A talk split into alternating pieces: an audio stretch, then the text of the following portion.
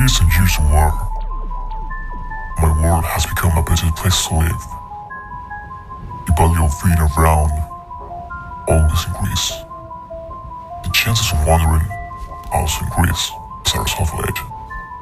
And now, the evolution became the new currency. In a way, we feel better now. There's more excitement to keep your mind awake, to keep your body as natural as possible. That's not my case. An infinite race to push the knowledge and wisdom, and you're not allowed to take a break. Because if you do, you will become a wonder mind. Some of us are punished with they trust in ourselves, others, what they fear in themselves. But what is actually behind and in front of us can be defeated, and is always pushing.